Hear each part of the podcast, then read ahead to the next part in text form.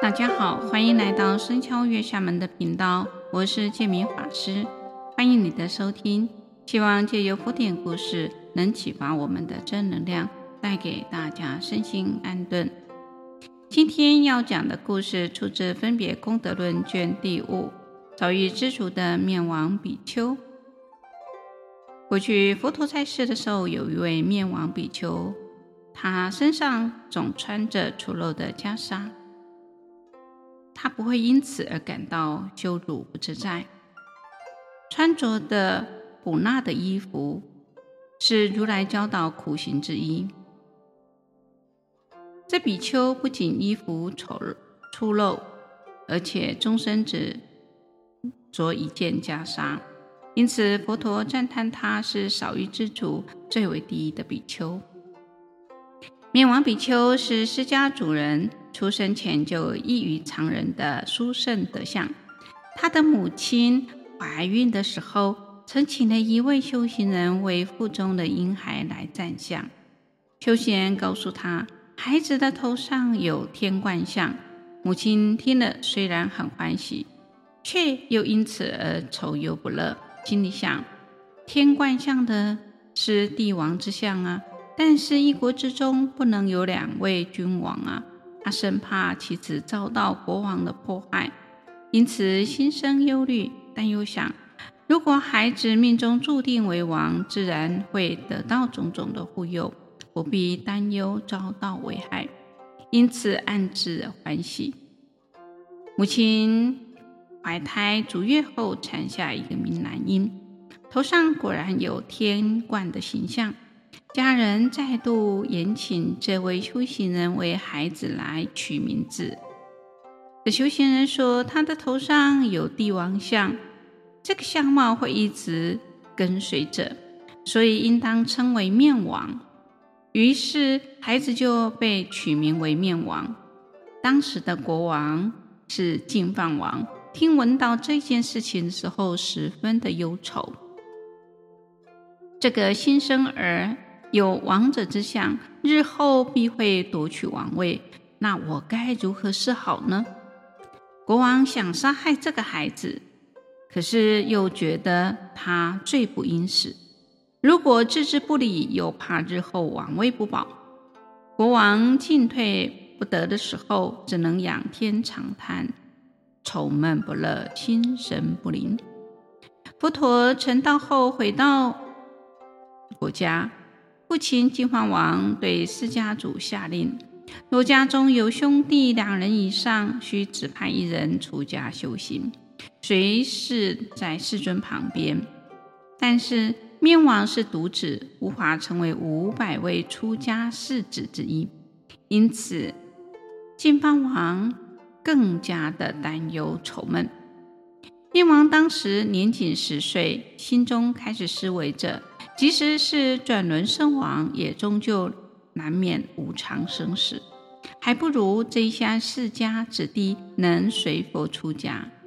人生难得，佛事难值，如今正值佛于出世，我应当把握因缘，随佛出家。于是禀告了母亲，我想要出家学道。母亲对他说，我只有你一个儿子，你如果舍我而去，我也不想活了。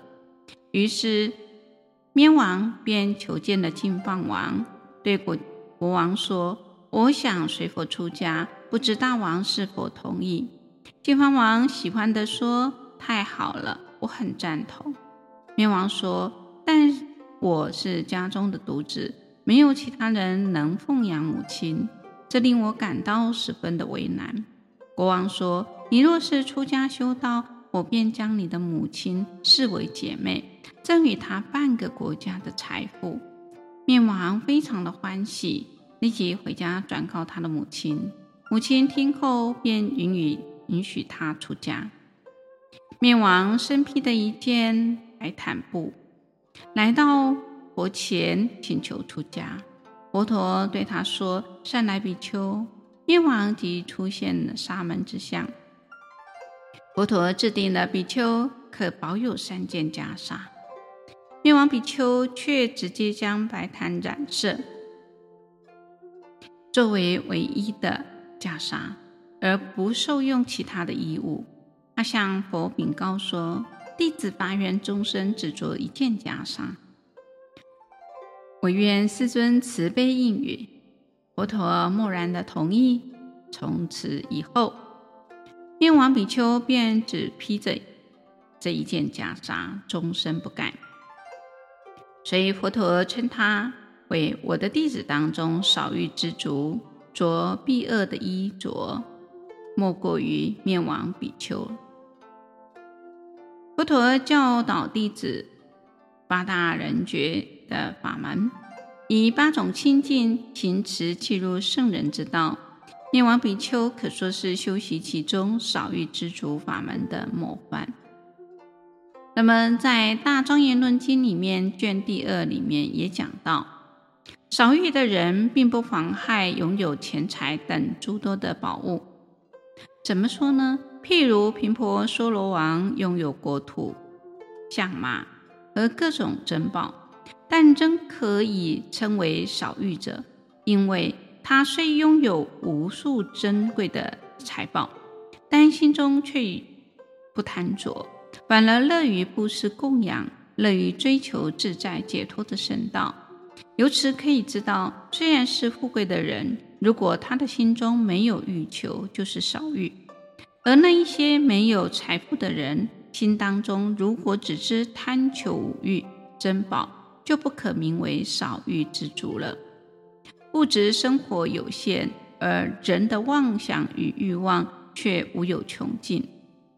在佛教经里面讲到，多欲之人多求利故，苦恼亦多；少欲之人无求无欲，则无此患。多欲的人为了追求无欲而汲汲营营，求不得的时候苦，求到了又怕失去，还是苦，始终在得与失当中苦苦恼恼，不得安稳。欲望的多少不在拥有财富与否，即便拥有，能够不贪着而广行布施，才是真正少欲的人。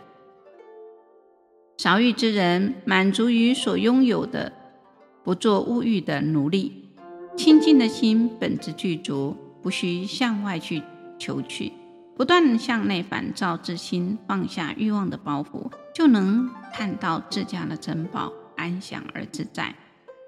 贪欲是诸恶之源，众生追求了财色名食睡这样子的五欲，只能获得暂时的快乐，无法长久的意识，反而为欲望意识而患得患失，乃至造作了恶业，徒增苦本。佛陀教诫弟子应少欲知足，不迷失在名利及物欲了当中，进一步向内关照，去除贪念，并且勤修布施利他的法门。能够如此，这念心就能够清净安稳，处处自在，便是真正的富贵安乐。今天的故事分享到这里，感谢各位能聆听到最后。固定每周二上架新节目，欢迎各位对自己有想法或意见可以留言及评分，您的鼓励与支持是我做节目的动力。祝福大家平安喜乐，感谢您的收听，下星期见，拜拜。